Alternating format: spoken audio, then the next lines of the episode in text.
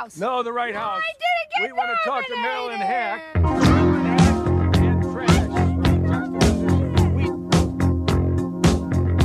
And Trash. I'm from Canada Water.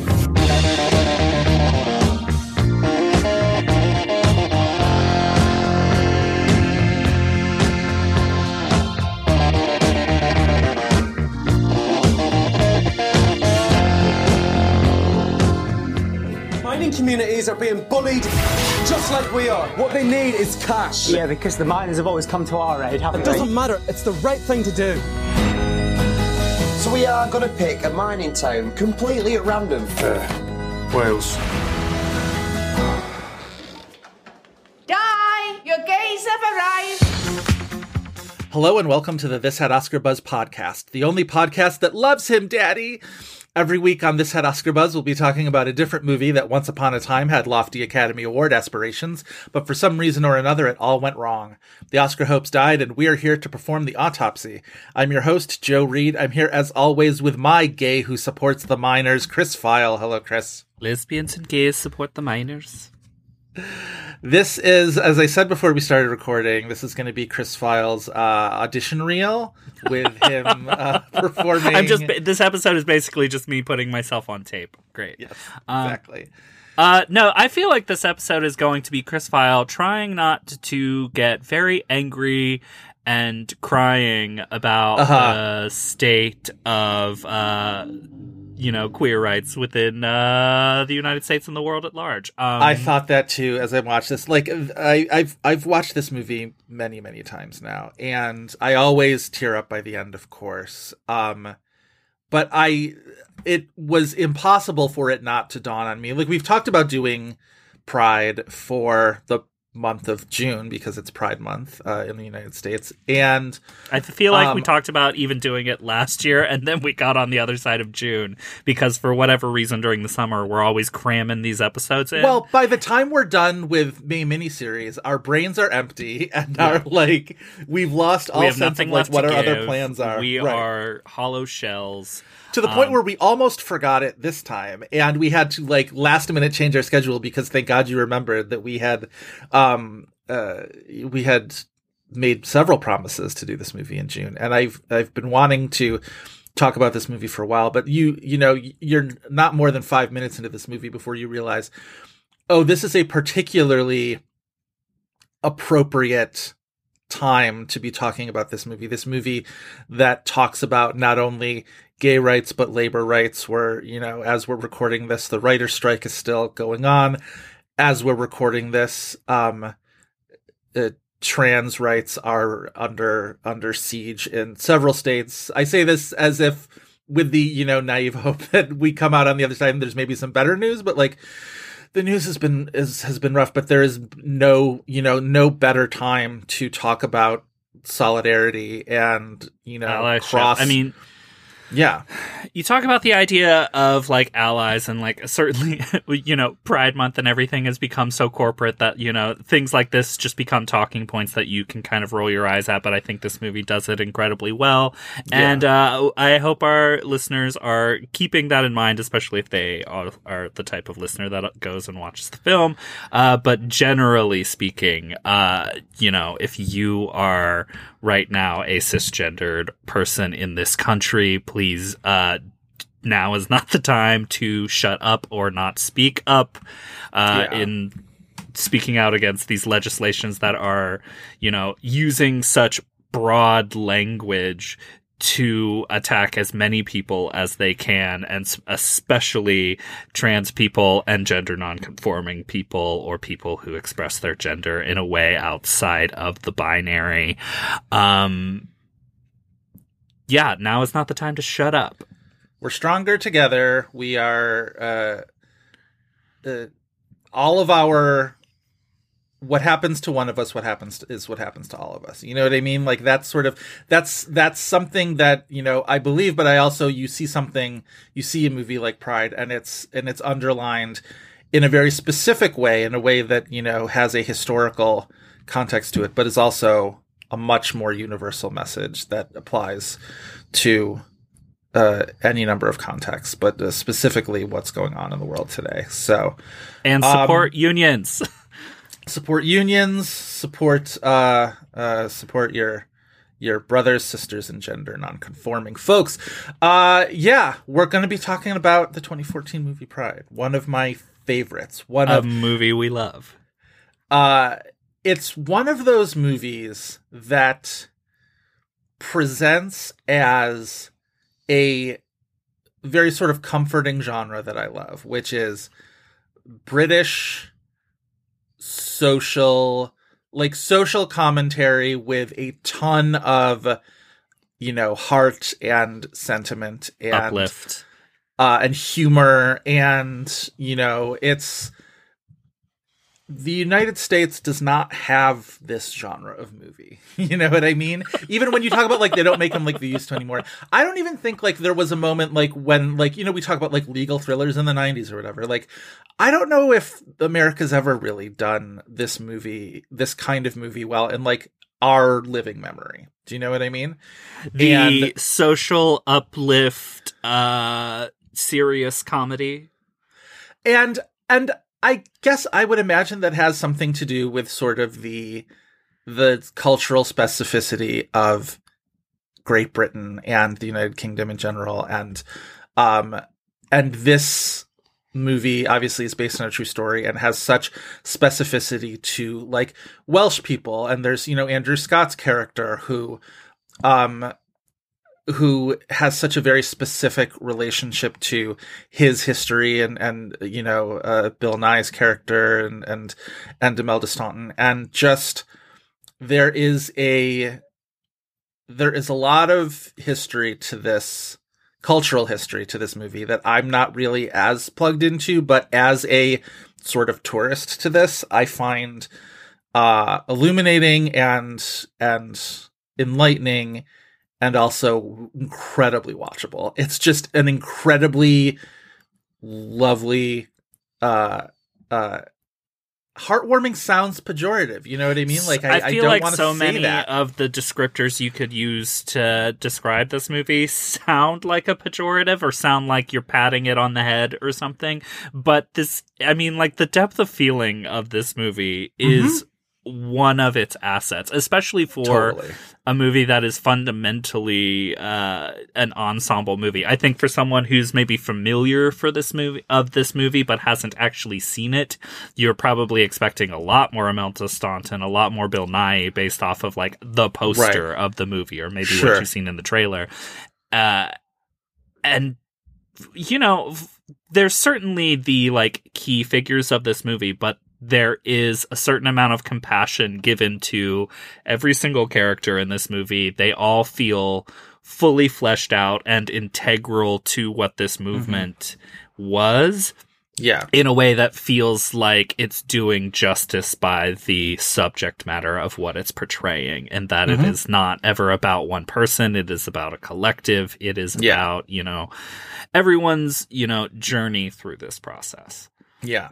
Well, and it's a movie that values um, both individual interactions and also group action. You know what mm-hmm. I mean? Like, both of those things at once, which I find um, very smart. This it uh, it's also a movie that is going to give us a lot of avenues to talk about, right? We're going to be mm-hmm. talking about the Cannes Film Festival. We're going to be talking about the Golden Globes. We're going to be talking about theater directors who, you know, become film directors. And, uh, and of course, this cast, which in twenty fourteen, it was already a pretty strong cast. And it's like, there were definitely people, obviously, we all knew who uh, Imelda Staunton and Bill Nye and Dominic West and, you know, uh, Patty Considine were. But, like, this is a cast. Real ones knew who Andrew Scott was already. Well, that's the thing. Pointing is, at myself. Okay. Uh, what did you know Andrew Scott from by the time you saw this movie? Uh, saw him on Broadway with Julianne Moore and Bill Nye in The Vertical Hour. Ah, very nice. Um, Which, like, at the time, I like that play a lot more than most people, but at the time it was just kind of like, okay, this is just like stars. I think also on. By this point he was known from Sherlock, I'm pretty sure. Uh, um, not playing... a real one here then. That's, that's sure not for me. But, uh, but I think uh, by Andrew that point Scott was tremendous in that show. Yeah. Um, who's the playwright of The Vertical Hour? David Hare. Right. Is it The Vertical um, Hour? Am I conflating that with a different show? Hold on, please. I don't know. You look that up. I'll I'll remind our listeners. Because that's that like the Scott... that's like the the era of Broadway play that was like the blank blank, and it would be sure you know noun associated with adjective that doesn't seem like it goes with that noun. Well, and I also think of like The Real Thing, or like um you know the blue the blue room, or the I don't know I don't know other things that like that. But anyway, yes, Andrew it is Scott, The Vertical Hour. Yeah. Uh, played the the Moriarty character on what was the uh, what was the the the COVID Tonys that there was the play that got a bunch. It was something like The Vertical Hour. It was like the COVID Tonys. Um, well, well I, mean, I guess that's a noun and adjective. Using COVID as an adjective. Wow. I know. Um, hold on, I'll look it up. twenty twenty-one Tony Awards. Uh, let's see. Pre-hot priest Andrew Scott, and now everyone. Right. Is... Are you thinking of The Inheritance? No, no, not okay. that. Not by that the way, play everyone wanted to hate. As and we, uh, as we, like it was uh, fine. Record this next week's uh, The Other Two, but uh, by the time people are listening to this, it would be uh, uh, episode five of The Other Two. It has a tremendous. Uh, joke about both The Inheritance but also Angels in America, but also like any of these sort of expansive gay plays. Um, Can uh, I stand in my truth for a second? You and I yeah. have had this conversation. Yeah. What? I'm not fully on board with this season of The Other Two. We it have feels had, like had this conversation. Some of its... Have you watched this week's episode? Not yet, no. Watch it first. Okay. Okay. okay. I love it so much. I love it so, so much. Um... I I, do, I can't I can't uh, co-sign with you on this. I think it's a tremendous season of The Other Two, and I think, I think it's clearly the weakest season thus far. Thus far, I mean, like we'll see how I feel on the opposite. Keep end watching, but the the first the three or so episodes that I've watched, two maybe three, I'm like, this is probably going to be the weakest season. It's definitely it takes a more pronounced step towards surrealism, which I think took me a f- little bit to get used to. I think by episodes four and five, it gets fantastic. Are you I feel like of... episodes one and two, for me, were taking a pronounced step towards not being as funny as it's been. I cannot. I cannot go with you on that. The The whole thing with Brooke being a ghost and wanting to know what DaBaby did, I think is a tremendously funny joke. Um, are you thinking of The Lehman Trilogy? Are you thinking of... Uh, it's what, like one of those play? shows that has like Jane Alexander in it. Jesus Christ, that's Cold. very specific.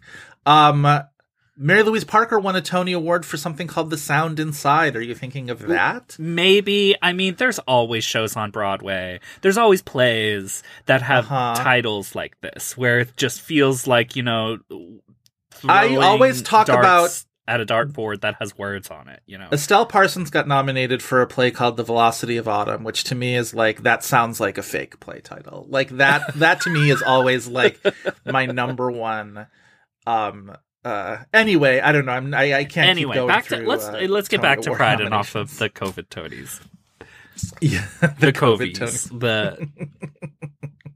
But anyway, what I was trying to say was, before you decided to butt in with your bragginess about having seen Andrew Scott on Broadway before anybody knew who he was, um, this is a cast that looks very, that is all the more impressive from a twenty twenty-three perspective. And, uh, you know, we didn't really know uh, who George Mackay was back then. We didn't really, uh, more people now at least know who Andrew Scott is. And um, it's... It's a really phenomenal cast, and um, I love everybody in it so much. And I don't know, talk about uh, uh, uh, talk about this cast for a second. I mean, I I most fall in love with the people who you don't. These are probably actors you may or may not have even seen again since this movie. The ones that you like that. Are less famous, including some of these actresses who are uh, in the they're like the Welsh allies, basically. Yes. Um, obviously there's Imelda Staunton there, but uh, iconic queen, Mena Tressler with uh, Where Are My Lesbians? I do. Lo- we do. She is a an unofficial mascot of This Had Oscar Buzz. Um, Where Are My Lesbians? What a it's it's again. Where Are My Lesbians? In a lesser movie that plays as kind of a clunker, right? Like all of her stuff, yes. like plays a lot more clunkily, and it and it's yes. really is a testament to the fact that like a movie can earn its sentimentality, and a movie can earn its kind of um, middle brow humor. You know what I mean? In a way that makes it work. You know what yeah. I mean? And I think y- you you.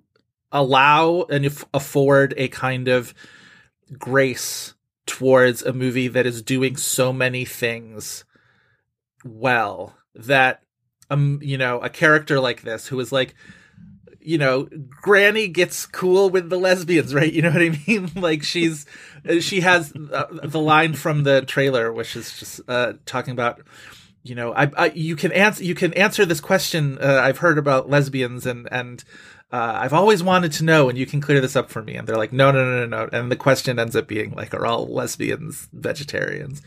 Um, well, and then they tell her, actually, we're vegan. And yes. then she's re-traumatized. But like, this is a movie that makes it work to have like Imelda Staunton uh, in a bondage club. You know what I mean? Like all these things and, that could like, seem really corny. Refusing to be uh, barred admittance. Refusing to be denied. Absolutely, from... she will be there. But then it's just like you get this panning shot afterwards that is, A, both very funny, but also in the context of this movie and what the movie had, the feeling that yes, the movie, I think, that's has earned. That's it's very moving to see, like, Imelda Staunton just having a casual conversation in a dimly lit bar with like a guy in leather gear. They you know? At one point during that shot, they pan past somebody, and it's like a couple of the the Welsh ladies just talking to a guy with a ball gag in his mouth, and yeah. like again, like it's a it's talking a joke. At him because he right, cannot speak. Right. Um. But uh, it's it's again could come across as corny, but really, really doesn't in the context of this movie. Um. I would have to say that my favorite of that part of the ensemble is actually Jessica Gunning's performance. So as, good. She's so know, good. The, as Shan, yeah. Mm-hmm, who, uh, you know, you learn through the aftertitles, the woman that she is playing, you know, eventually uh, went to school, uh, got through Congress. Like, just you watch this woman get activated uh, yes. within the movement and also becoming, you know, just a real... Uh, I mean, like, I don't want to keep saying the word ally in this because, like, people use Listen. ally in a way that means absolutely nothing. But, like, you see through this character in a way that it does mean something. And, her Wikipedia page is a photo of her. This is Shan James, by the way, who is a member of Parliament for Swansea. Um, uh, or was uh, uh, uh, for, uh, for a time in the uh, aughts.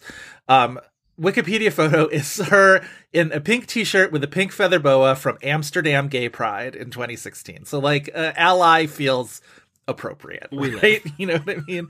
Um, clearly this has uh, been a part of her, uh, her life's work. So um, we, we love and support our political allies. So, but that's the, that's again, that's, that's what this movie is, right? It is, it's finding allies and not allowing. There are eight billion reasons why gay activists and striking minors could have found to avoid each other and mm-hmm. to not build this alliance. On both sides, there are good reasons. You get that moment when uh, Mark Ashton is pitching this idea to his group of gay activists, and the one guy is like, these minors who are striking, these are the people who made my life hell growing up. These are the people who kicked my ass every day walking to school, and they kicked my ass on uh, every day walking home from school. And he sort of walks out, and like, that's a valid, you know, that's a valid lived experience from this person. There are so many reasons why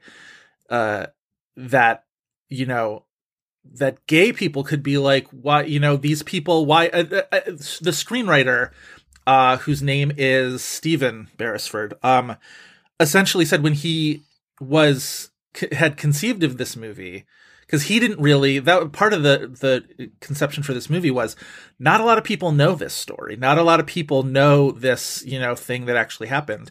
And he was, uh, it came from a sort of conversation slash argument he was having with a friend of his who was essentially saying, why should I give a shit about these, you know, minors? Why should I give a shit about people who don't give a shit about me? Why, why should I care about uh, these people who, you know, would probably call me, uh, you know, a faggot or, a, or, you know, some other, you know, horrible slur.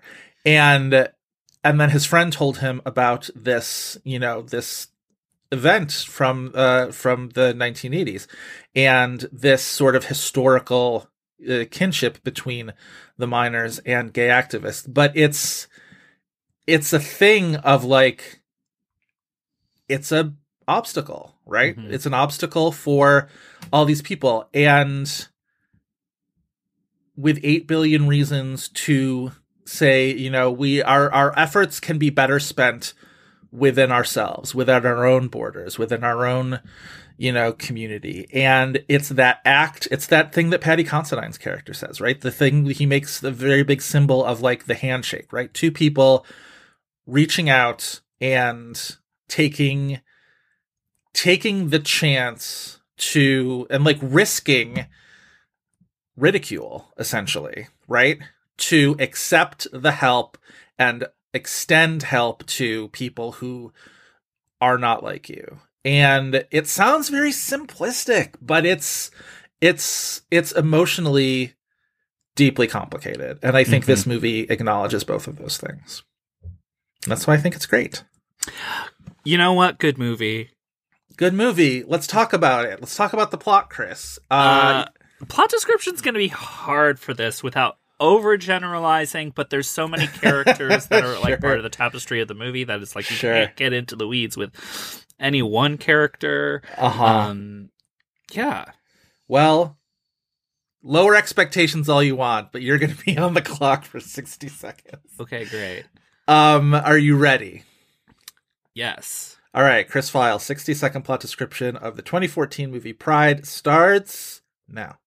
All right, so we're going back thirty years in time to the British miners' strike. Meanwhile, there are there are uh, L G B T Q activists in uh, the British Isles, uh, you know, working for their own causes. They get in. They start a group called Lesbians and Gays Support the Miners, and they are looking for partnership uh, throughout uh, the protests uh, going on in the miners' strike. They uh, strike a relationship with a with a Welsh town. Thirty seconds, uh, and uh, they all become enmeshed and ingrained in each other's and supporting each other's mutual causes. Meanwhile, uh, they develop these close relationships. We discover that uh, certain members are already afflicted with AIDS. One young man, played by George Mackay, is uh, hidden by his family uh, and pulled away from the t- town, and then he eventually leaves the house. Um, the mining strike ends. They go and show, so, show their support for the miners, and that is not forgotten because during the nineteen eighty-five uh, uh, Pride Parade, the miners show up uh, to show their support to the queer community, and they're all at the front of the Pride Parade. Boom, ten seconds over. Solidarity. Well worth it. Solidarity forever. Um... Uh, Uh, victory to the miners. Yes. Um, Support the Labour Party.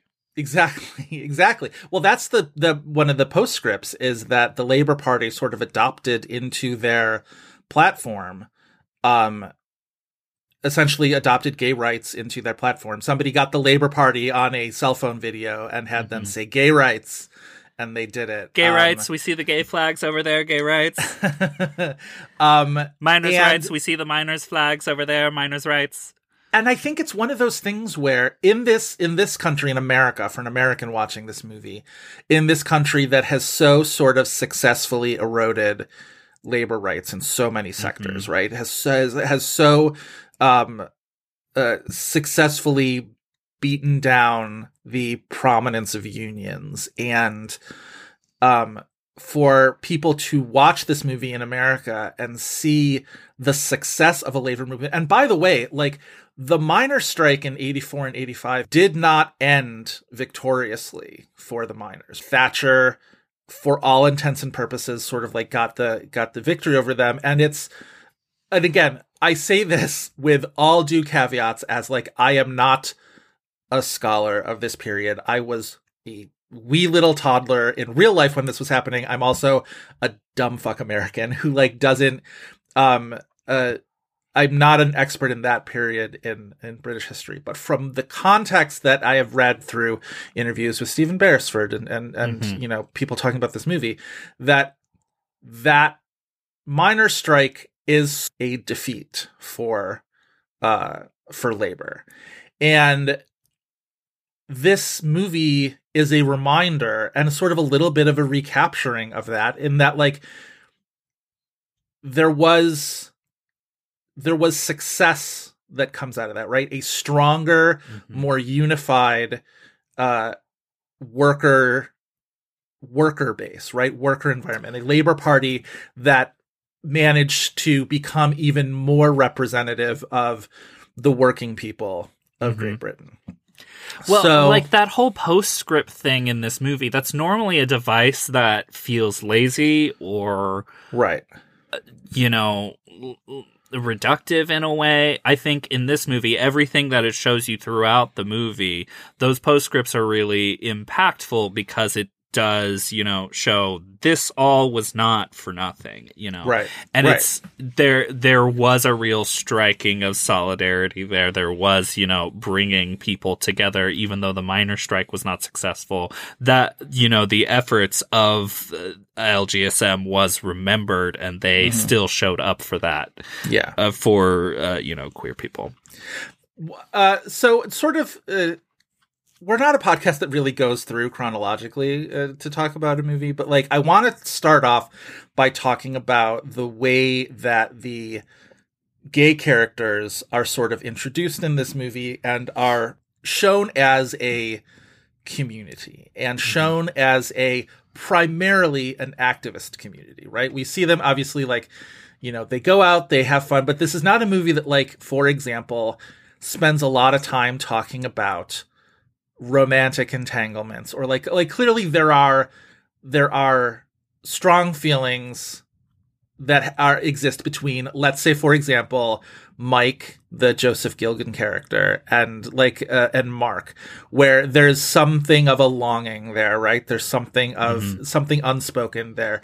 We see uh Joe, the Joe, uh, the George Mackay character, um, sort of has his first romantic experience with a guy at the at the uh, Bronski Beat concert. We see Steph um, uh, talk about her sort of lovelorn sort of existence, right? And and she has all these exes, but uh, um, and then obviously Jonathan and Gethin are this like longtime committed couple who represent a sort of generation before these younger um, agitators or whatever. But this is a movie that first and foremost sort of talks about them as an activist community. And I love that because I just like, you don't see that as much, right? You know what I mean? You, like you don't, um, I just, there's so much of this movie that feels like this kind of thing existed in America, but like in a totally different way, and like doesn't really exist in America's cultural conception of, even when like American movies about gay history talk about this period, we get shit like Stonewall, right? Which like doesn't feel real, which doesn't mm-hmm. feel like you're looking at real communities, or you get stuff that feels very like historical travelogue, right? Like this yeah. was, you know, this was an event that happened and this was an event that happened. And whereas this just feels like a very um, lived in gay, you know, friendship collective of people who are first and foremost activists.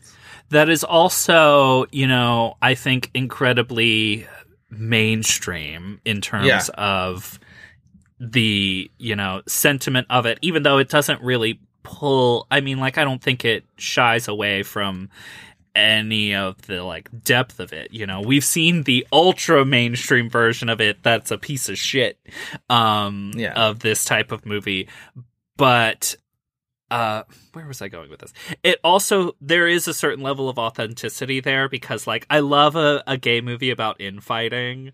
This yeah. is like this is like the mainstream B P M in a way, and that like so much B P M of that movie is yeah. so like not just about activism, obviously, and not just activism of this or at least an adjacent period, but so much about the process of organizing and mm-hmm. infighting being such a part of that. In this movie, obviously, you see the lesbian group that breaks apart and forms their mm-hmm. own group because of not being able to have their voices heard within uh, L G S M, even though lesbian uh, people do stay a part of that group. Yeah. Um, Yeah, I love a movie about infighting because, like, you can't, I feel like you can't. Gay, gay people and queer people are so uh, turned into a monolith in the culture yeah. that uh, we are never allowed to really have a pres- uh, presentation uh, very often where it's like, well, we don't all fucking like each other, but right. we're also right. not all tearing each other down like monsters either. Right. Um, This movie does that very well. Well, and you see sort of like the frustrations that exist between like the tactical sort of uh, disagreements between Mike and Mark and the, you know, interpersonal sort of annoyances that some, you know, people mm-hmm. have with each other.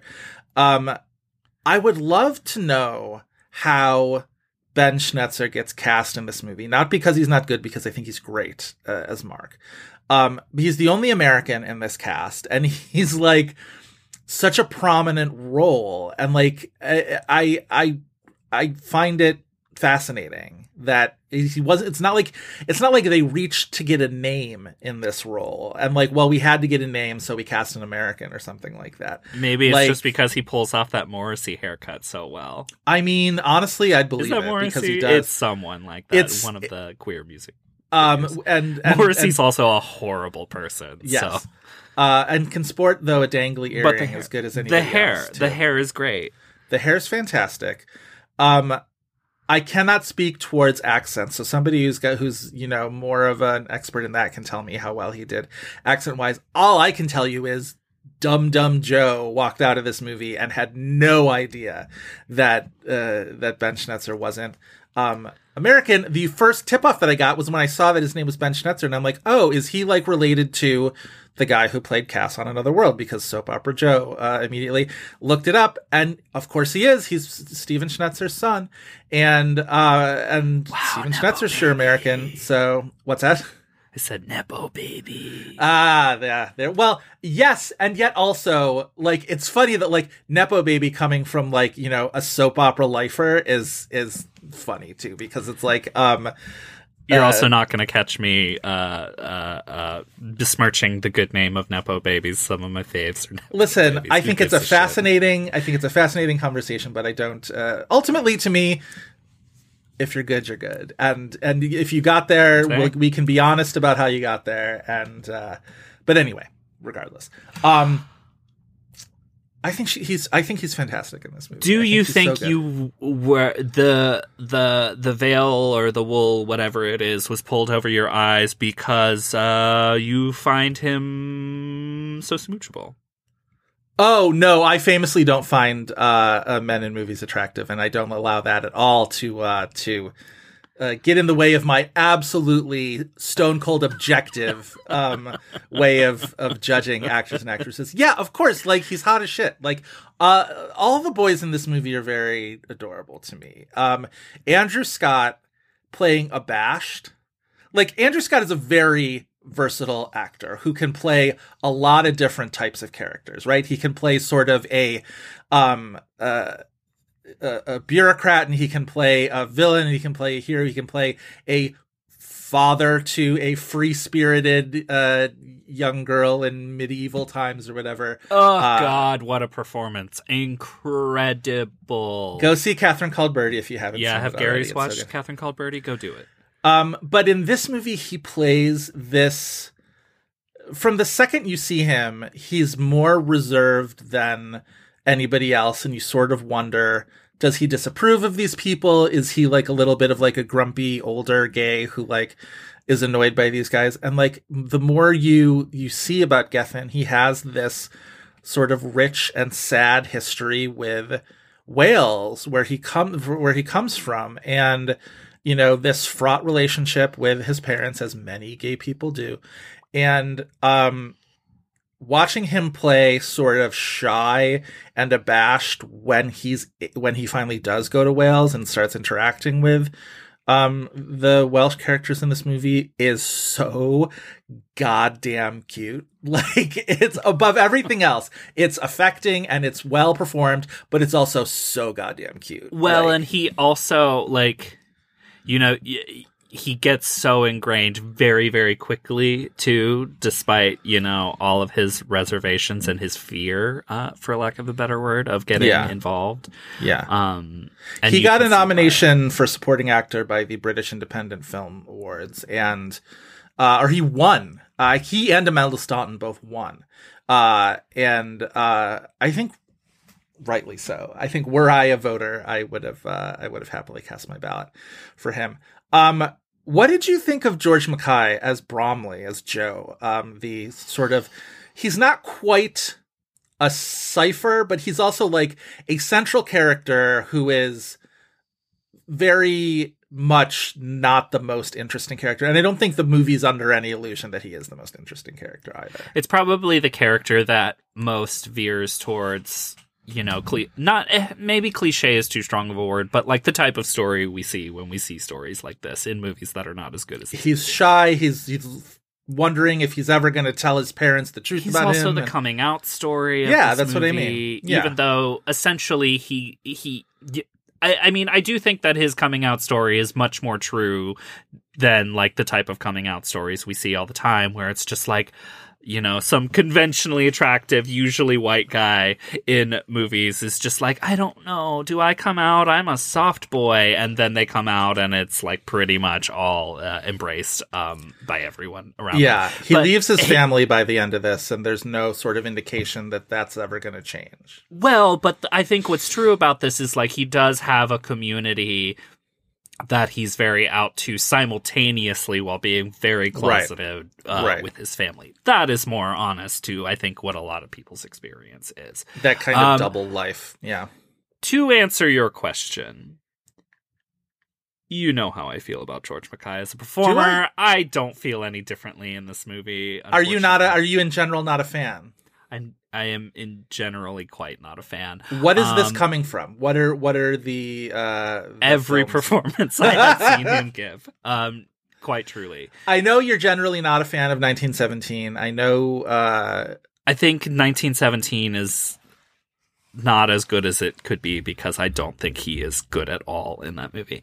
Um, all due I don't respect, think that's a movie um, that depends on. I don't know. I don't think that's a movie that depends on the actor, but I also think he's. I kind of think it does. Um, he's also um, in. I'm trying to think of like the other movies that people might know him from. So he was the son in Captain Fantastic. Uh, that uh, Viggo Mortensen gets a uh, nomination for. I always mentally put him in Dunkirk. I think maybe because of nineteen seventeen. Um, I. He's well, I mean, what the... a, a certain age range of twinks, they're, they're right. quite possibly in Dunkirk. Did you ever see The True History of the Kelly Gang? Yes, he he's Ned not Kelly? Good in it. Uh, cool movie, though. It is kind of a cool movie. So you were not uh, you were not no, buying no. Uh, him listen, as Nicholas Holt uh, in Garters and nothing else in True History of the Kelly Gang. Uh, yowie wowie. Um, yes. So he's in an upcoming movie, uh, directed, written, and the directed Joshua by Oppenheimer Joshua Oppenheimer, who is I will a document- be very excited for this documentarian who directed uh, the films *The Act of Killing* and *The Look of Silence*, which were both sort of these hand-in-hand movies about the Indonesian genocide that were tremendous. And so mm-hmm. this. Taking a little bit, I would say just a little bit of a, t- a turn from the documentary filmmaking. It's supposedly an apocalyptic musical um, about a family who lives in an underground bunker two decades after the end of the world. And it's Tilda Swinton, George Mackay, Michael Shannon. And I'm fascinated. George it's... Mackay as the child of Tilda Swinton and Michael Shannon makes more sense than anything else in the world. It makes um, complete sense. If you told me that, let's talk about nepo babies. If you talk, if you told me that George Mackay was like Tilda Swinton's secret son that she's not acknowledging or whatever for whatever reason, like I would believe it. Um, I don't know. I, I also think in terms of acting styles, he is right at the center of the Venn diagram of both of those two actors, but not the things that make them great. I don't want to just keep dogging on him as a performer. I I I I don't think he's a performer. Performer with much depth, personally. Okay. Um, I never understand be- who the person is that he is playing. Never.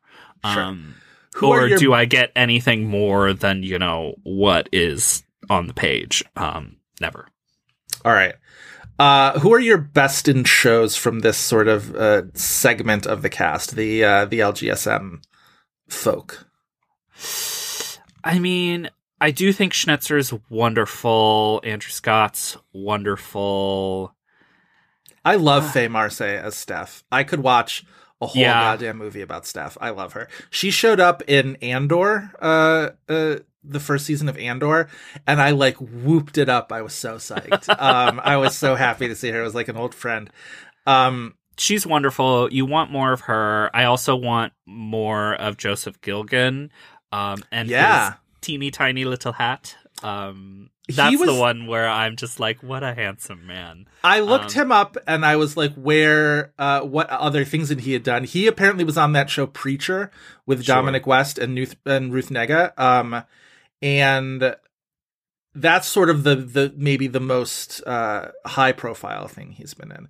Um, yeah, he's wonderful in this movie. I think he's so good. And, And again, this is a movie that really gives you a sense that these people have, that you're you're seeing maybe just like the the the tip of the iceberg of these characters, and they all give the sense that they have these like really interesting, you know, lives that are happening even, you know, when you're not watching. Um, I also loved Karina Fernandez and Jesse Cave as... I always scream every time I see Karina Fernandez. Karina Fernandez also playing, uh, no offense to the real woman, the kind of quintessential white woman in dreadlocks. Um, yes. In this movie. Um, but adore her as a performer, um, especially she's, in Mike Leigh's films. She's uh, so good in... Um, It's another year, right? Where she's right because she's the woman another that, year, that she Leslie Manville movie. like hates for for no good yes. reason. Yeah, just like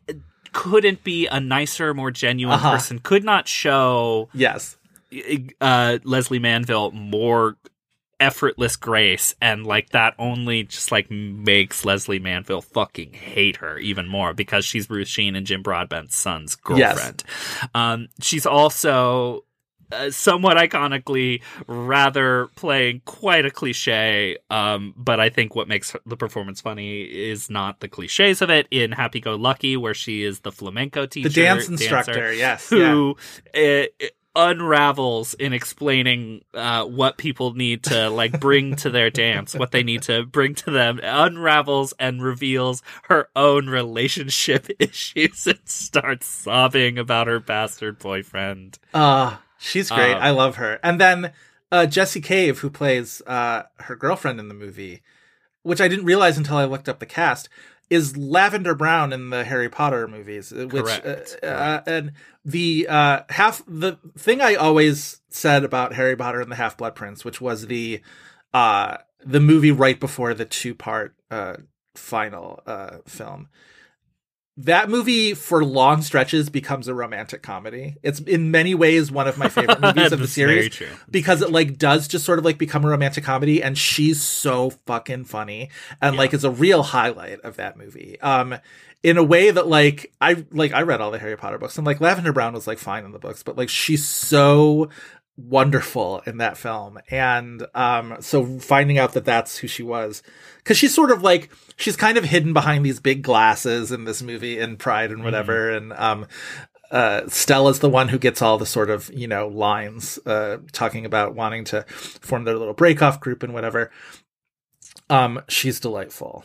So Then you go to Wales and you're introduced to this other very, like, very lived in community. And it's another thing where, like, there are these relationships that you believe, you know, go back, you know, decades and decades, and this, you know, community that feels very real. Uh, uh, the scene where Imelda Staunton and Bill Nye are making butter, or not even butter, like margarine sandwiches, like, mm-hmm. you know, uh, we and, haven't and talked cutting, about Bill Nye yet. Well, we're gonna. Uh, this is why I'm introducing this, and and he's cutting the, the sandwiches into little triangles, and he's being he's this very soft spoken, except for when he's talking about union stuff. When he's talking mm-hmm. about, he gets really fired up talking about how much he hates Thatcher and about how uh, the you know the pit and the people are are uh, inextricable. But otherwise, he's this very sort of like soft spoken. He's you know he's a writer, and he's this you know you still waters run deep with this guy. And initially awkward around L G S M, and you're, because and we you think assume, he's this stuffy older yes. gentleman, you know, like. And you find out in this scene that he says, you know, well, I'm gay, and she says, well, I know, I know, I've known for a while, and she says since about nineteen sixty-eight, and there's a goddamn tome of story there in that scene, mm-hmm. right? Because all of a sudden then your conception, and I mean, maybe some people watching this movie like clocked, you know, clocked him early or whatever, but you're realizing a whole story about this guy sort of unfolds in front of you in that moment of this is a guy who's lived in this town his whole life and has been closeted his whole life. And what must he have been, what must he think of this group of young and energetic and uh, who have built this community around each other? Like, in that moment, I at least get very emotional be- mm-hmm. thinking about this guy's life and this, you know, what, where his head must be at at this moment. And, yeah. and the, the movie just sort of like lets that kind of sit for a second, and it doesn't really draw an arrow, and he doesn't ever have this moment. Pardon me, I go back and forth wishing that maybe they had given him, his character, a scene with or a bond with one of the L G S M people. Mm-hmm. Do you know what I mean? And maybe he has a conversation with just somebody, just like where he uh expresses himself. And part of me feels like maybe that's a little too, um, like fairy godmother. You know what I mean? Right. And well, and he has that moment at the get, march at the end. Yes, this is the scene I was going to say. What we do get yeah. with this character that's so good is, yes. uh, and like maybe you know queer people understand this scene on a level that uh, uh, you know straight people might not. In that he's being interviewed as a representative of the you know the miners support group mm-hmm. uh, by a local news station, and the you know reporter is like, all these like deviant gay and lesbians. W- isn't that weird that they just yeah. come into your town? And the very casual, without missing a beat, uh queer confrontational uh yeah. sass, for lack of a better word, where he's just like, well, why would that be weird? It's Lady um, Gaga talking to Anderson Cooper and being like, so what if I have a dick? Like that kind of thing. Like, what do people care? Yes, absolutely. But it, you know It, but it's also that level of this woman absolutely assumes that she is speaking to a heterosexual man and yep. doesn't know shit. He tells her she doesn't know shit without saying it. And it's like, all of us who are watching that, that know, know yeah. what he just did. And maybe, you know, the the straight people watching get a different message that they also need to hear. But, but there's also that beautiful moment when the at the Pride parade at the end, with the you know the miners are all leading the parade, and everybody's got their banners up, and Cliff, the Bill Nye character, is sort of you know walking, and he sees this banner that says like gay poets or something like that, mm-hmm. and he kind of holds up and he walks, joins that group, and it's this thing of like he has found his. his niche, right? His mm-hmm. people.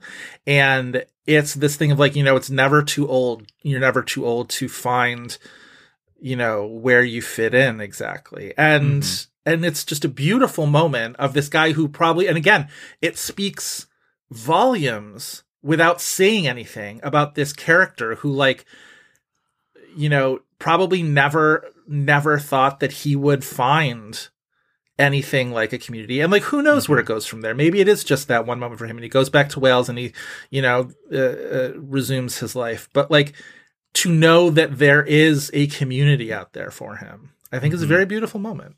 Well, um, and I think especially with this character, to describe these scenes makes it, you know, to describe it makes it like more pronounced than I think there is. There is a yeah. modesty oh, to yes. this movie that makes it way more effective than like other maybe similar movies that overplay these moments that yeah. like are just less effective and, you know, yeah. in that way become less emotional.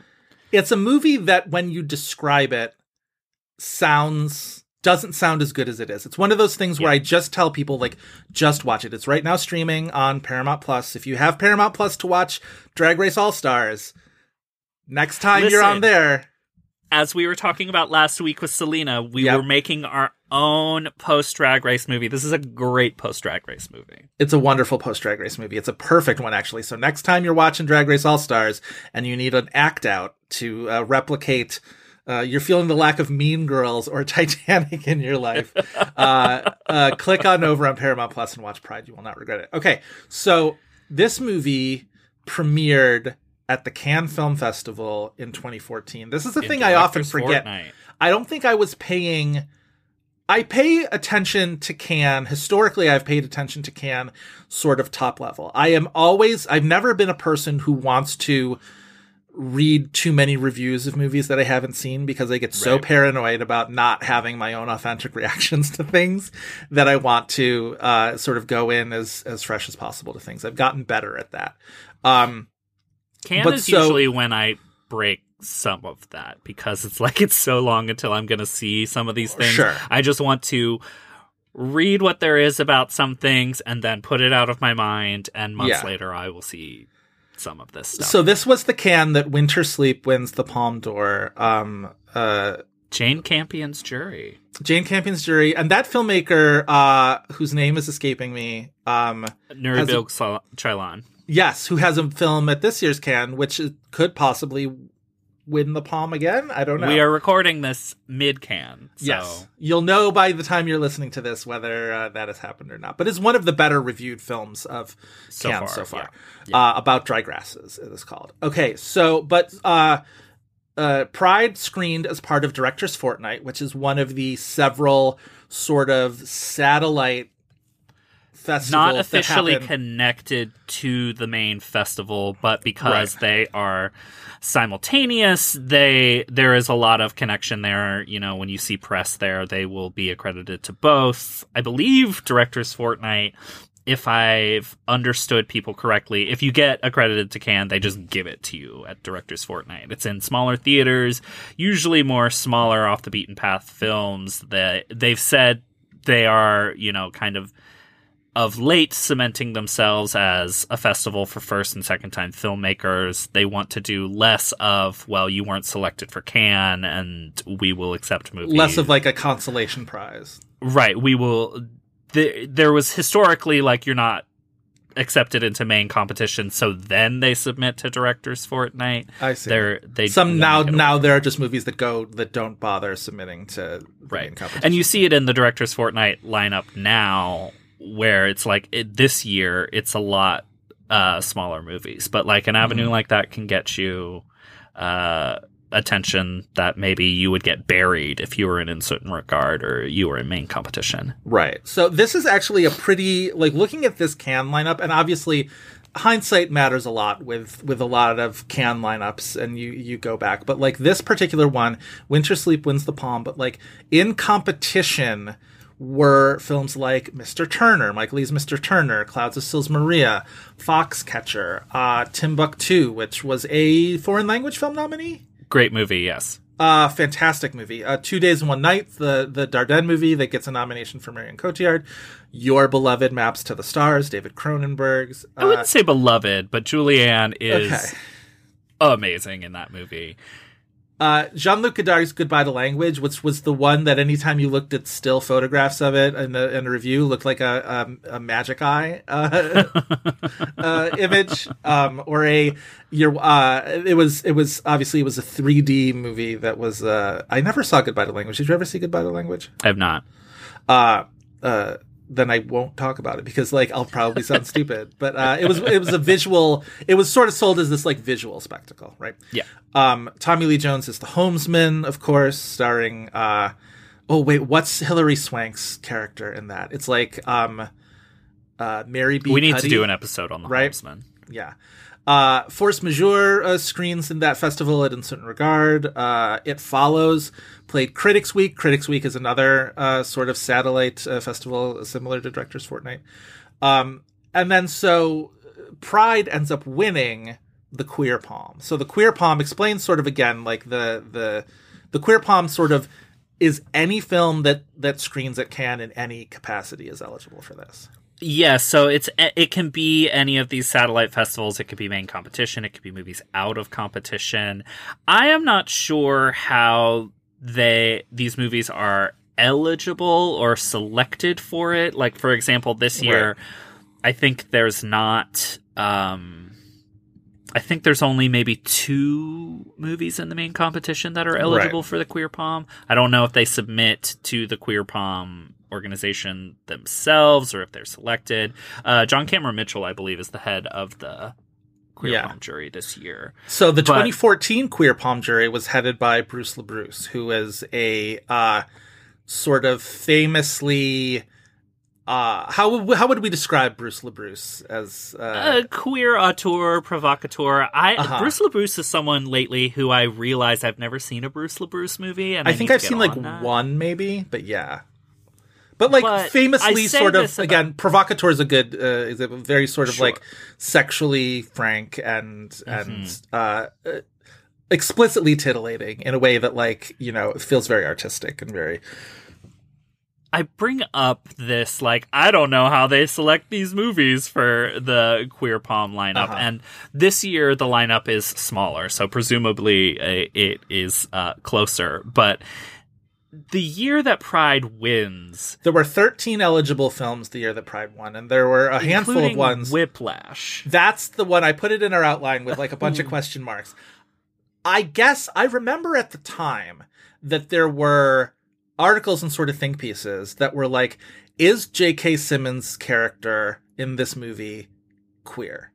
And and there are like, you know, uh, things that maybe point to it and his sort of, you know, this kind of, uh, is this macho bravado sort of... Uh, I mean, the movie's about maleness and, you know... Right. And so there, there are I, there are ways to read that movie, but like it's surprising to me that a movie that depends on such an extra textual reading of the movie to qualify as queer. And I remember, and yeah. like at the time, there were people who were like, "I'm not sure why Whiplash is in this." Uh, well, is eligible and for this. I mean, sometimes it can just be you have a queer filmmaker making something that's maybe not explicitly queer, which is Mommy, and that like I don't think Mommy has any like I don't think that character.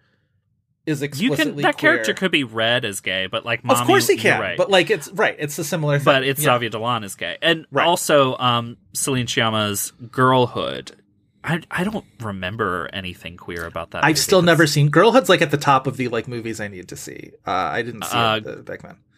Good movie, great performance. Um, uh, uh, yeah. Also eligible that year, uh, Saint Laurent was the uh, Bertrand Bonello movie. Bertrand Bonello is another filmmaker who's got George Mackay in a com- upcoming movie, by the way. Uh, Melanie Laurent's uh, Breathe was uh, eligible that year. Uh, but so Pride wins, which I think is pretty interesting because you would imagine that even in, you know, not like the Palme d'Or, not like official competition, you would imagine that maybe a film like Pride would be seen as a little mainstreamy. Do you know what I mean? A little. Yeah, and it's a, you know, it's a it's crowd not like an art pleaser. Film. Or, yeah. yeah, it's uh, a crowd pleaser. Yeah. You know, not necessarily, not to say that it's not artful, but it's not an artistic statement. It's, a it's not a an art movie. Pleaser. Right. Yeah. Yeah. yeah, yeah. Um, yeah. And that's not the type of thing you would think would be awarded there. And yet, I do think, you know, it's a good call because. Yeah, you do see these like interconnected queer experiences and queer venues of thought, mm-hmm. and uh, you know, yeah. I don't. Even though we spend a lot of the time of this movie, again with the finger quotes, allies, or even with you know the enemies, you know the the one uh, woman in the Welsh town who is against them, who has like. The quintessential homophobic haircut. Um, yes. It's true. Yeah, very severe. Um, the only uh, Welsh actress, the only Welsh performer uh, mm-hmm. among the main cast of, of this film, which I think is interesting. Um, well, but the other thing about Pride as a uh, Queer Palm winner is its director, Matthew Warkas, is... very, very much a theater director, and mm. while has since only made the Netflix Matilda movie, right, uh, and and before that had only made that movie Sympatico that I never saw from ninety-nine, which was based, which was an adaptation of a Sam Shepard play, and it starred Nick Nolte and Sharon Stone and Jeff Bridges, and was about horse racing or like people who bred horses for horse racing or something like that. Like I said, I never saw it. Um, But, like, is a hugely prolific and celebrated theater director. Uh, seven-time Tony Award nominee. He won for directing God of Carnage. He was nominated for uh, Art, uh, True West, a revival of True West, a revival of Boeing Boeing, a revival of the Norman Conquests, uh, and then most recently, the uh, Matilda musical on stage.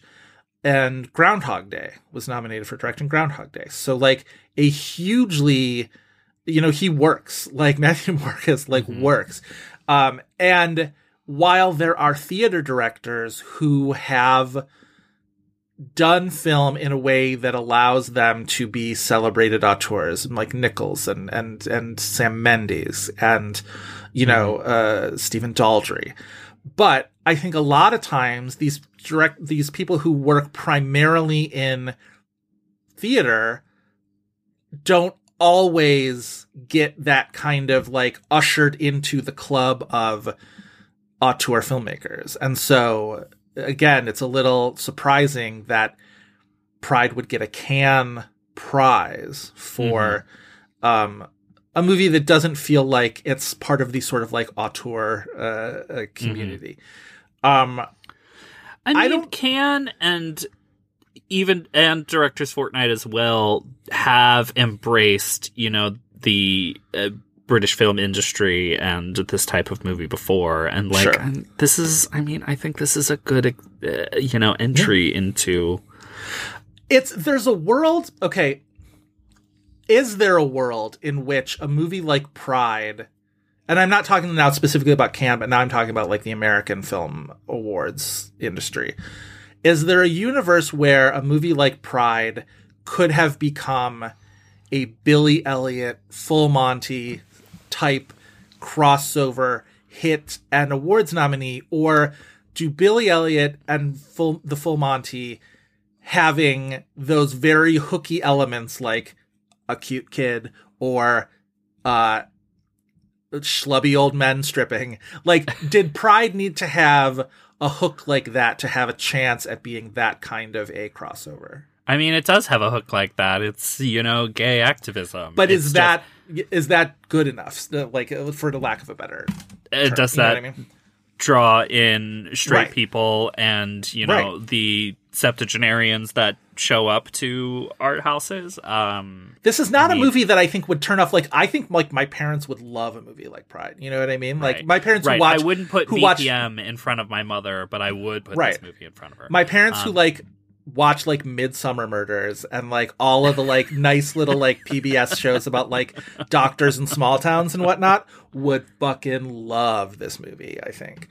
What um, would be your palm winner from this lineup? I want to ask that question before we move on. That's interesting. Um, I always love looking back and being like, what's my palm winner of this lineup? Because I try to see as much as I can from... Honestly, as somebody who didn't love Clouds of Sils Maria the first time, and like I like it better now, having watched it a couple more times since then, I think my palm winner is Mister Turner. Mister Turner's a good movie. I really, really loved Mister Turner. Not to be like Anglophile about it at, at Cannes, of all, you know, gauche well, things he, to be. Mister Turner was the movie that people were like, it's two and a half hours long, but it feels five hours long. Like I it, loved Mister Turner. I loved Timbuktu.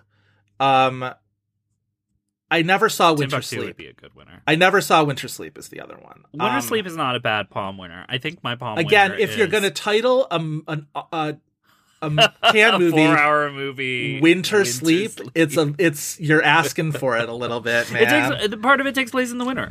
Okay. Um, I think my winner would be, and I know some people might eye roll this, but it would be Alicia Warwalker's um, The Wonders. I never saw that because I know either. Some people are just like that movie's fine, but what was that movie about? Talk about that movie because I've never seen it. It's a family of sisters who are on their farm and they are living rurally, and then uh, uh, film production basically descends uh, next to their property, and you know there's there's some magical realism to it a little bit. Uh, you know, Rohrwacher also had that in uh, Happy as Lazaro, Lazaro Felice. Um, Maybe I'll just like go on an Alice Rohrwacher uh, uh, kick this this my summer. Dude, I've been begging you to watch Happy as Lazaro. It's tremendous. I again, I've got so many movies on my list, man. Um, yeah, but I mean, so... The Wonders isn't as good as that movie, but like, I do ultimately think it's my favorite movie in this lineup. She also has a movie in, in competition at Cannes that has not screened yet. It screens very late Screening in the festival. On the last day, uh, La Chimera. Um, but I'm optimistic about that, both because she's had films in competition before, but also.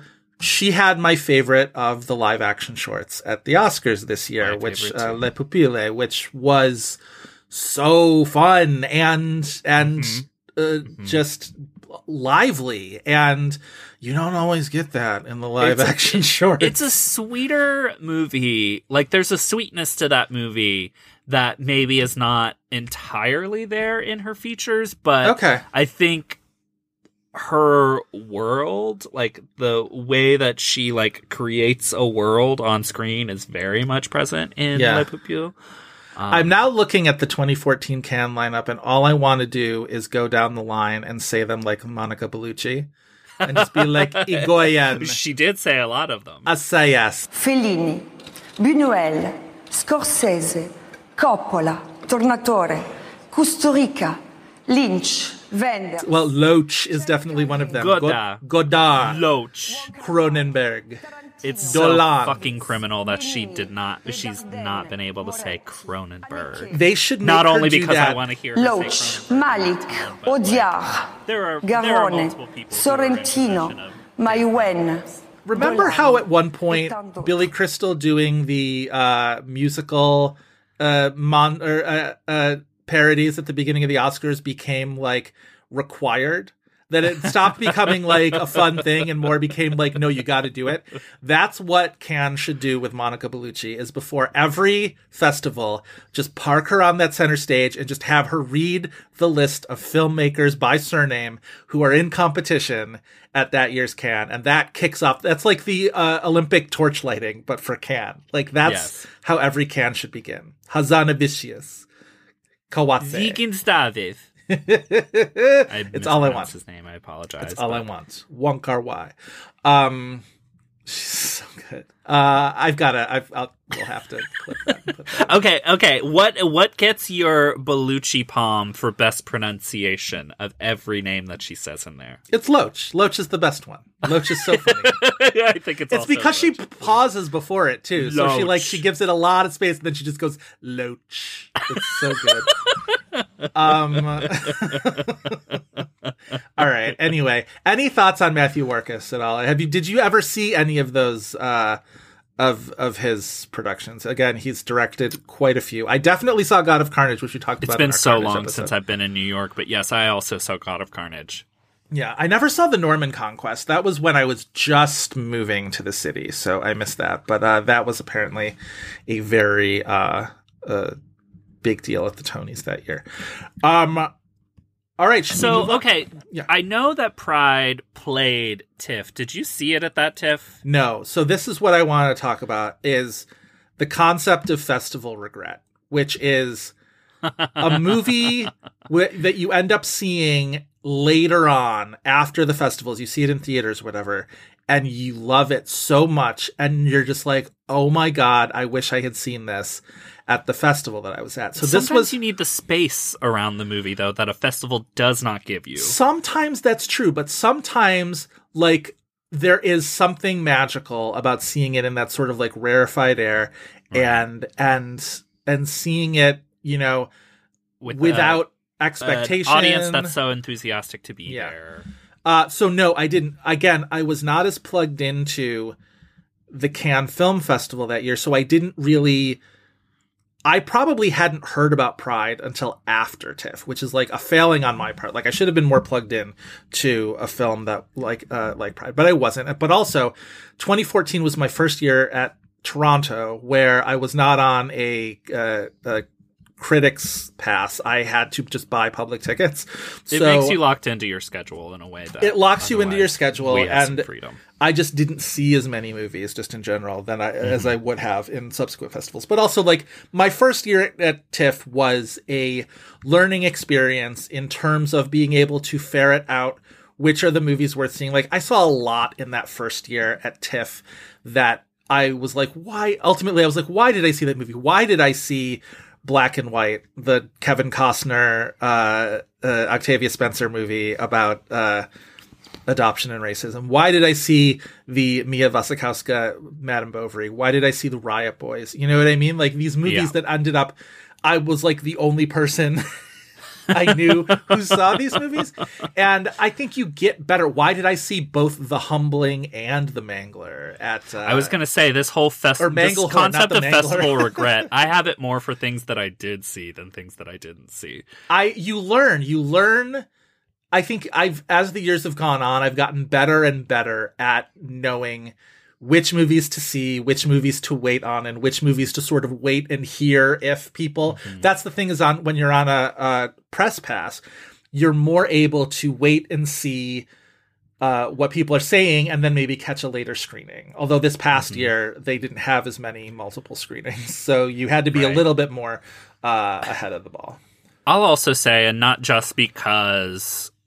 Uh, I'll be spending less time at the festival this year. I'm I'm more embracing. I don't have to see everything, especially now. It's like if I can, if I'm covering it professionally, it's one thing. Sure, but like I don't have to see everything there because I found an incre- uh, increasingly so. Last year was bad.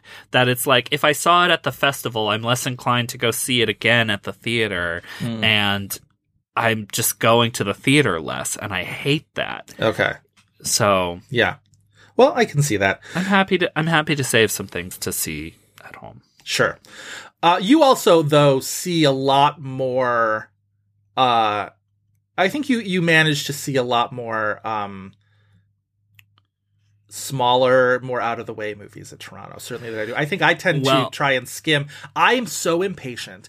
I to do the thing where it's like, well, this movie's opening in a month, and it's like. Can I can I hold my horses enough to wait an extra month to see this movie that I'm dying to see because I know it'll be like in wide release right. and I won't need to like and I'm so impatient that like I'm terrible at that. So some of that is also just how the schedule works out. Like yeah. I think we were both initially fine to see uh, The Woman King, which opened during the festival, right? Um, back at home, and it just like was wide open on our schedule. Well, and people we were, were like, so no, enthusiastic no. about it. That I was yeah. like, well, I just want to see it. So um, I think for me, seeing some of those smaller things, like, I mean, you're not in New York City anymore, but like for know, me, it's always been, well, there's going to be significantly less opportunity for me to see some of those things. Yeah, I'm going to have to make theater, decisions like all. That this year for sure. Yeah. Um. So anyway, um, it it plays Uh, you know what's funny is I gave you the sixty second plot description without reading the, the boilerplate. That's so funny. Oh, um, I never. That can't be the first time we've ever done. Well, maybe you probably did that because we spent so much time talking the cast up front. Yeah. Um, oh well. I also think we might have forgotten to do that with the Selena episode. We are out of practice. The main miniseries. No, I did it with the Selena. Okay. Episode. Okay. Good. Um. I should say it that now. We're talking about we we're talking about Pride, directed by Matthew Warkas and written by Stephen Beresford. I do want to read the cast though, because like uh, yeah, read the cast. Get all those names out there. Starring George Mackay, Ben Schnetzer, Patty Considine, Imelda Staunton, Andrew Scott, Dominic West, Bill Nighy, Faye Marsay, Joseph Gilgan, Jessica Gunning, Freddie Fox, Karina Fernandez, Jesse Cave, Lisa Palfrey, and Russell Tovey as uh, the harbinger of doom and AIDS. Um, but this is why I remembered it, because like it premiered at Cannes in May of twenty fourteen. It premiered at TIFF uh, in September, and then it opened limited release in the United States on September twenty-sixth, twenty fourteen. Mm-hmm. And I remember Not it getting... Not the best weekend for an awards contender. Well, it sure didn't make very much money. It barely made a million and a half. It didn't even make a million and a half at the domestic box office. Um, But I remember, at least in, like, New York and among, like, our circle of, like, you know, uh, uh, gay folk who like movies, um, there was a word of mouth that circulated around it for at least a couple weeks. Mm-hmm. And which is when I saw it. I saw it in theaters back in New York City. And um, it was an, as enough of a discovery for me that I remember, like, I got very ev- evangelical about this movie. And I was just like, anybody who was willing to listen, I said. Um, it never played on more than one hundred twenty-four screens uh, during its uh, release. So it was like a very, very small release. And yet it was well liked enough on this side of the pond to get a Golden Globe nomination for Best uh, Picture, Musical, or Comedy. And then mm-hmm. in the U K, it got a good deal more attention. It was a it was the winner at the British Independent Film Awards, and it got three BAFTA nominations, including uh, Imelda Staunton for Supporting Actress. That is definitely a nomination that is like about the performer and not necessarily the performance. Not to say that she's bad, but like I can make I, I would probably name six or seven other performances that I think I prefer in this movie. Here's what I will her. also say, though. Men- talking about how my parents would love this movie. My parents would love this movie, and the very first person they would talk to me about is Imelda Staunton. They would, they would love the shit out of her character in this movie. Um, the other thing about, I think, the U S reception and box office, this was distributed by C B S Films, which had a short, not un... like, they, they it's not...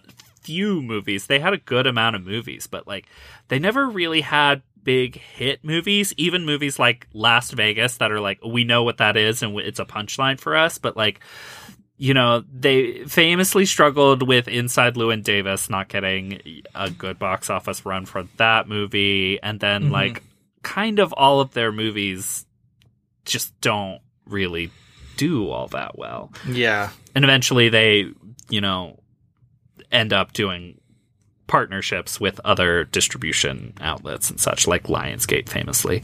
Yeah. Um, so it's like, it, you can imagine a world where a Focus has this movie or mm-hmm. a Searchlight has this movie, and it does much, much better. Yeah. In the States. Yeah, I agree. Um, Of the BAFTA nominations that it gets, uh, it wins Outstanding Debut by a British writer, director, or producer. Uh, Matthew Warkas is uh, British. He uh, uh, took over as artistic director of The Old Vic after Kevin Spacey uh, sort of uh, uh, infamously... Uh, of, of all the things that Kevin Spacey did, I think his uh, stewardship of The Old Vic was probably the least controversial. Um, but Matthew Warkas does take over uh, in, I think, like twenty fifteen, twenty sixteen, something like that, at the Old Vic. Um, what wins the uh, Outstanding Debut by a British writer, director, producer. Like I said, Imelda Staunton, nominated for Supporting Actress, loses to Patricia Arquette uh, on her route to winning the Oscar. That's an interesting category. Arquette, Emma Stone for Birdman, and Keira Knightley are the Oscar crossovers. And then instead of Meryl for Into the Woods and who else? Laura Dern for Wild, you get Imelda Staunton for Pride and Rene Russo for Nightcrawler. One of the interesting things about BAFTA, and certainly in this era of BAFTA, is there are those there are those odd nominations that make you be like, oh, maybe this person has more of a chance at the Oscars than I think. And then there are those odd nominations where you're just like, well, it's because they're British. You know what I mean? And I think Imelda Staunton for Pride was probably one that people were like, well, of course. Like, uh, mm-hmm. we don't need to take that seriously, which is too bad because um, Pride in general should have been taken more seriously by the Oscars. But I think but that Rene they... Russo nomination, that's like, well, clear. I think... Makes you wonder how close she came. Nomination for BAFTA was open right in that like two week window that Rene Russo had some heat and people were discussing that performance. Makes you wonder how close she came to uh, where she where she ended up finishing, maybe seventh on the Oscar ballot that year, behind Chastain. She was nominated for screenplay, right? Yes. I wouldn't be surprised if Rene Russo was closer than Jake Gyllenhaal was. Mm, I think Jake Gyllenhaal was plausibly sixth, and I think Jessica Chastain was probably your sixth place for most violent year in supporting actress. Definitely. But I mean, I don't know. I think if like Laura Dern surprises and gets in for Wild, yeah, that clearly shows some flexibility in that category. Yeah, that makes sense. That makes sense. Um, that might sound like sacrilege to people now, but listen, that year Laura Dern was quite the surprise for that. Oh, like I remember. I yelled when that nomination got announced in my little living room watching that. I was so happy. Um, because it was one of those things, but it was like, it was a long shot, and it was one of the, it was the long shot that I was hoping for, but it was a long shot. Um, Pride's also nominated at the BAFTAs for Best British Film. It loses to The Theory of Everything. Other nominees were The Imitation Game, seventy-one, uh, the, uh, the other Jack O'Connell movie. It, he was in uh, Starred Up and then seventy-one, and it was like, how many movies about... Um, was this the year of Unbroken, or was that the next year? Unbroken, I think, is sixteen, right? Ooh! Hold on. I don't know. Um, uh, Under the Skin's nominated for Best British Film, and then Paddington. Uh, uh, Paddington fans can rejoice. Hold on. Unbroken. I'm voting for Under the Skin, personally, um, as an American. Oh, no, you're right. Uh, twenty fourteen is Unbroken. I don't know why I thought it was twenty sixteen. Yeah, you're right. Yeah, Jack. O- that was the that was the Jack O'Connell year. It was Starred Up and seventy-one and um and Unbroken. You're totally right. Can we talk about some bullshit? Um, yeah. Pride has no movies for grown-up nominees. I feel it's like so that stupid. Is Why? A glaring omission. Talk about best intergenerational story. Say like, it. Say that. Say that exactly. Um, yeah, yeah, that's what I have to say. Bill Nighy should have been a supporting actor nominee at uh, the M four Gs. Bill Nighy should have been a supporting actor nominee. Intergenerational, intergenerational uh, story, absolutely. Mm-hmm. Um, best movie for grown-ups. I'll best time it. capsule. Best time capsule. Thank you. Yes. Um, I'm going through my notes, and primary among them is what I will say is a an event or a like monthly party in a big major city called Pits and Perverts would do so well. Mm-hmm. Uh, mm-hmm. Uh, in the context, I think people would be of, confused about what type of pits that were being. I don't think uh, they would be confused at all. I think that would be the intended meaning in twenty twenty-three. I think that I think the context would change, but it would be quite popular. I'm throwing pits. Listen, all I'm saying is I'm throwing the Pits and Perverts party and retiring a wealthy, wealthy gay man is what I will. You do. know the uh, the scene. Do you know how much where... people pay to go to these fucking warehouse parties these days? Like, I mean, girl, for a fucking it... like for literally the privilege of like just going into a warehouse and getting to do their little drugs and and dance to their little music. I could make money hand over fist calling something I, Pits and Perverts. I, I I support their ability to do so, and me too. Uh, Listen, go off. I, Whatever. however, for a party called Pits and Perverts, uh, you know the scene in uh, Silence of the Lambs when they're investigating the dead body oh, and no. they take out the Vicks and rub it on their nose? That would be me at that party. it's it's not for me. I, I do not yuck any yums uh, between consenting adults, but oh not for my me. God, that's um, so funny. uh, um. Also, uh, Steph uh, early on in the movie uh, says to Bromley about one of the girls at the party, "She broke my heart at the Smiths concert," which, which just feels like a perfect line of dialogue from uh, yeah, yeah. from a movie like that. Um, this screenwriter, Stephen Beresford, write another movie, my dude. Like, this was so good. Like, I don't, I, mean. I don't understand that. Like, and you know. Maybe no one uh, uh, commissioned him to write anything after that, but like, I would love to see. He's done a lot of T V since then, um, and nothing super recently. So I don't know what's. Uh, he was he was primarily an actor, which is the interesting thing. Um, uh, sort of, he only has four writing credits to his name. One of which is he wrote the movie Tolkien.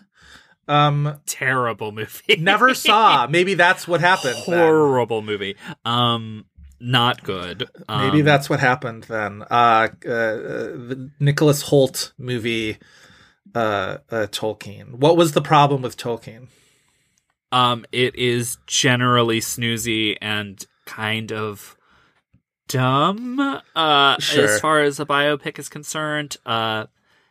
Absolutely none of the great things about uh, Pride are there, so I will not blame him okay. uh, for that. All right. Um, but anyway, yeah, primarily an actor. Uh, uh, but, you know, come write something else. I don't know. Um, I think he wrote a play recently. He wrote a play, uh, Three Kings, recently, so maybe that's what he's been up to since Tolkien. Um Any other sort of like uh, dribs and drabs, news and notes about Pride that you want to throw in here?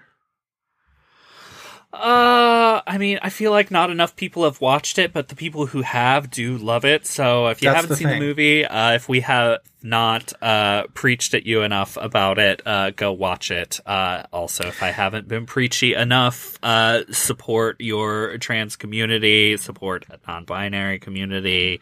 Um, right now, shit is getting scary, and it's only getting scarier, um, not just here in the States, but elsewhere. And, uh, and happy support, Pride season. Support your labor unions. Uh, uh, at the GLAAD yes. Awards, uh, Jill Kim Booster accepted an award for Fire Island and gave a fantastic speech. Go check it out. I am so proud to be a member of the Writers Guild of America. And I, I can't thank them enough for giving me, for creating a framework that made this movie not only just a hobby, but life-changing for me economically. Um, I, I hope that you all stand in solidarity with us as we move forward. They, labor issues are queer issues. Corporate greed is homophobia. Pay us. They want to replace us with A I, and I can tell you now definitively that A I does not have the trauma, the joy, or the lived experience to create any of these stories that we are honoring tonight. That is mm-hmm. the truth, y'all, and um, uh, we're only we're only getting out of this together, and that's sort of the the message of a movie like Pride, and I think it's incredibly applicable this uh this June, this Pride, and always. So check it out. Like I said, Paramount Plus, go watch it. All right, Chris, do you want to explain to the listeners what the I M D B game is? The I M D B game, which has been in short supply in the month of May, and we are very rusty in getting back into it. Uh, it's what we end all of our episodes with, where we challenge each other to guess the top four titles that I M D B says an actor or actress is most known for. If there are any titles or Uh, if any of those titles are television, voice-only performances, or non-acting credits, we'll mention that up front. After two wrong guesses, we get the remaining title's release years as a clue. If that's not enough, it just becomes free for all of hints. Free for all. All right. Uh, Chris, would you like to give first or guess first? Free for all of hints, pits, and perverts. Um, yes. I'll guess first. Why not? All right. Why not? So, you know... Uh, I'm being brave this Pride season. Good for you. I'm very So I'm, I'm going to exhibit bravery and guess first. I will fall on that sword. All right.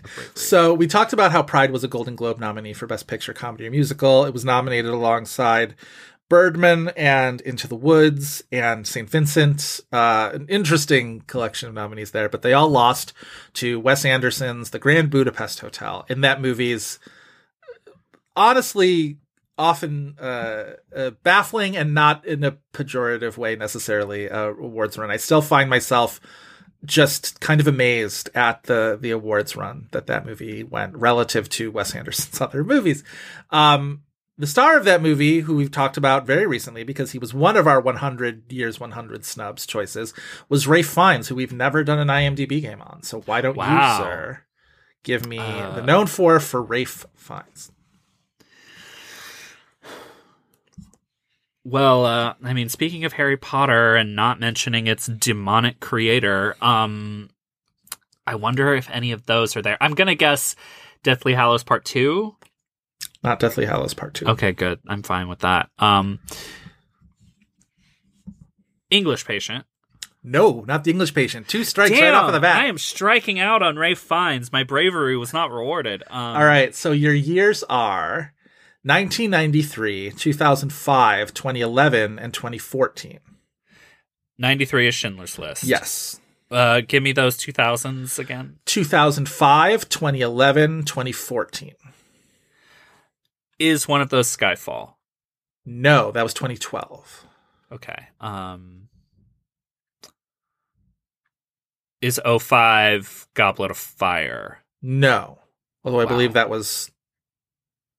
No, Goblet of... Well, I don't know what your Goblet of Fire is. Uh, but no, it's not. Who cares? Um, uh, well, okay, uh, Grand Budapest. Grand Budapest Hotel is your twenty fourteen. Yeah, yeah, yeah, yeah, yeah. Yes. Um, okay, two thousand... Did you say eleven or twelve? eleven. And oh five. oh five. So his tremendous work in A Bigger Splash is not on there. Correct. Um, perfect summer movie. People go watch that, True, too. Yes. Um... Okay, so these are also not those... Is he even in those Kingsman movies? I think he's in one of them, at least, right? I could. Oh, oh five is Constant Gardener. It is the Constant Gardener. You're very right. Um, the last movie I saw before going to college. Yeah, he's um, in The Kingsman in twenty twenty-one. Who cares? Um... Uh, okay, so... Uh, twelve, which is it's not twelve, it's eleven. twenty eleven. eleven. Is it an Oscar movie? No, it's a movie we could we could do for this podcast. Okay, so but it is like a, uh, a some type of adjacent prestige, or indeed, I'm guessing he's not first billed. He is first billed. I would I would be surprised if he wasn't. Oh. Oh, is it The Invisible Woman? No, that was an Oscar nominee for costumes. Oh, right, sure. right, right, right, right. Um, yeah, he's definitely. Is it first like billed. The Invisible Woman? uh, no. Is it modern? Um, it's a modern take. Okay, but it's not Shakespeare. It is Shakespeare. Is it Coriolanus? It's Coriolanus. What the fuck? He directed it. Like, yeah. you know? Is he credited helps. As director? He's, uh, oh, uh, uh, no, he's credited as... Well, hold on a second. I clicked over to look at the movie. Um, no, he's credited as his lead role. Uh, Caius Marcius Coriolanus. Um, okay. Yeah, yeah. But he did also direct. Saw that movie in the theater. I saw it on a screener, I'm pretty sure. When in my early days of, I think that's when I was still like bumming screeners off of Katie. Um, but yes, uh, I saw that one uh, on the screener. Uh, uh, do not out her as sharing screeners. Oh, whatever. Whatever. uh, uh, uh, come Delete this. Come at us. Um, uh, protect this woman. Um, whatever. Okay. Yes. Poorly uh, done by me. All right. What do you guessing, have for me? I'm guessing you are going to do better than I did. I was actually going into other cinematic representations of the miners' strike. One that we have mentioned is the motion picture Billy Elliot, and I chose Billy. for you its star, Jamie Bell. Oh, baby boy. Um, not a baby not boy anymore. anymore. Okay, Jamie He's like forty. Bell. Listen, forties, forties baby. forty's the new forty. forty's the new baby. forty's the new forty is depressing. Okay. forty's the new baby. um, I'll take a t-shirt that says forty is the new baby. Okay. Uh, I will too in uh, a rapidly approaching amount of time. Billy Elliot, I got to imagine, is one of uh, his I four. mean, yeah, yeah, yeah, yeah, yeah, yeah. Okay. Um, I mean, it's going to be a bummer that this is one of them, but I'm going to guess the awful Fantastic Four. Correct. Yeah. Okay. Congrats um, on remembering that he is in that movie. Yeah, unfortunately. Okay. Did you see the, like, days worth of rumors that Mila Kunis was going to be the thing in the new Fantastic Four? I only so saw, much- like, one tweet about that, and it seemed so ridiculous that I was like, I'm I'm not taking this. Well, on. She ended up speaking out and being like, no, that's not me. But, like, it was... if I wish it had been true, because that is so, like, bonkers that yeah. it would have actually made me go see that movie. Yeah. But, eh, anyway. All right. What other Jamie Bell things? Jamie Bell. Um... Is it Jamie Bell who's in Tintin? The Adventures of Tintin? He is in Tintin. That's my guess. Incorrect. Hmm. Um, Jumper? Jumper. Okay. Correct. All right. Uh, Doug Liman, right? Is Jumper. Sure. Um, that's the movie where Samuel L. Jackson has that, like, uh, Lil Nas X silver spray painted Uh, uh, hair thing. I don't think I ever saw Jumper, because that is not ringing a bell. Eh, it's fine. Um, all right, one more for Jamie. Baby Bell. Baby. They should call him Baby Bell, like the little cheeses that you get like on the cheese. Amtrak. Uh, it's the only time I've ever had Baby Bell is on the Amtrak. It's part of their little cheese and crackers box. Um, and then I fiddle around with the little wax rind for the rest of the trip. I'm like a child with Play-Doh. I'm like my nephew with Play-Doh or whatever. Just being like, eh, clown nose. Okay. Um, Do you also feed the wax to Elmo? um, uh, I don't, but I should. Um, okay. Uh, it's one not more movie, be like, you only have one wrong guess. I know. It's not going to be like Film Stars Don't Die in Liverpool, although I guess that's what I'll use if I need to burn a guess. Um... Why can't I think of, like, sort of, uh, Undertow? Incorrect. He's so good in that movie. Uh, remember when David Gordon Green made good movies? Yeah. Um, the year is twenty thirteen. That is not the U S release date. It's twenty fourteen? I believe it's twenty fifteen. Oh, a long delayed movie. Uh, just in America. For, like, a reason that would explain it? For reasons that would piss you off, but yeah. Is it like a Weinstein sat on it for two years? One million percent. Oh, God. Um, Weinstein sat on it and fucked with it. Is it um, Grace of Monaco? No. Um, much better movie. Much better. Okay. Is it a movie that I like? I would be surprised if you didn't like this movie. Okay. It's not a perfect movie, but I'd be surprised if you uh, didn't like it. It is, ended up being there. Was, it was somewhat of a critical rallying point. I believe got a. It might have even been a SAG nominee, but it, I believe it definitely BAFTA and Critics' Choice nominee in like an acting category. Yes, for him. No. Okay. There are a lot of people in this movie. I am not surprised you maybe don't remember him in this movie. Yeah, I think that's probably going to be the problem. But like a, a director who would later have their moment. Oh, like a winner moment? Yes. Is it Guillermo del Toro? No. Is it? Um. Well, Cuarón had won by then. Uh, it wouldn't be a Chloe Zhao. Um, I'm trying to like go through like the directors who like had their moment in subsequent years. Um, I would argue. Oh, it's a, Snowpiercer. It's Snowpiercer. I did forget that he's in Snowpiercer. Yeah, yeah, yeah, yeah, yeah. Good hints. I've been wanting to rewatch Snowpiercer. We like obviously in twenty nineteen we did we you know.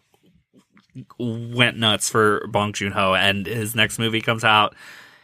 Is it next year, or is it not even till like twenty twenty-five? Oh, no, I think it's next year. It's the one. I think it's next year. What is it? Something um, with a zero in it? Um, Mickey seventeen. Mickey seventeen, that's what it is, yeah. And um, it Mickey seventeen sounds like it's going to have Snowpiercer vibes. Um, Mickey seventeen, I think you think it's so far in the future because like it was announced as a twenty twenty-four movie like in twenty twenty-two. Like it's one of those things where like they weren't even I think pretending. It filmed in like twenty twenty-one. It was one of those things where like they weren't even pretending that it was going to try. Sometimes these things will say T B A twenty twenty-three, even when they know yeah. that they're not going to be ready until the next year. But yeah, there's going to be some wild visual effects things coming in that movie, I feel like, mm-hmm. for it to have that long of a post-production. Also, the cast is beyond delicious. Pattinson and Stephen yeah. Yeun and Toni Collette and Mark Ruffalo and Naomi Ackie. It's like, give it to me now. Give it to me right now.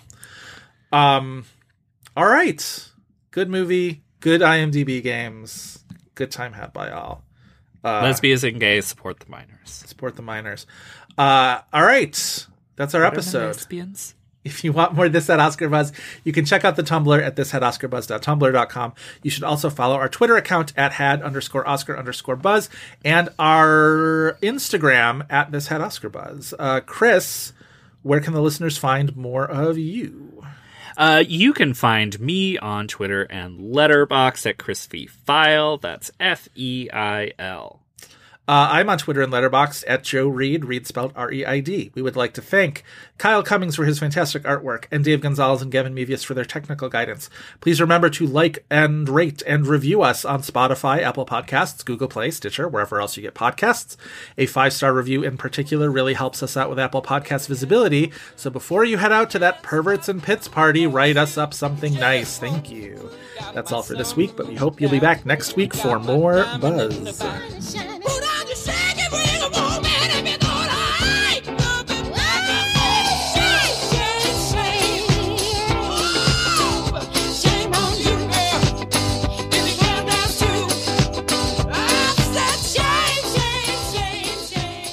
Just get the perverts, not the pits. The perverts, but not the pits sounds like a uh, like a bathroom uh, uh, book of like uh, sayings and, and or a Sex Pistols album or that. Yeah, it's like Irma Bombeck though. It's like uh, life's a bowl of cherries and I got the pits, like that kind of a thing. But it's uh, but it's like gay anecdotes is what it is. Oh boy, happy Pride.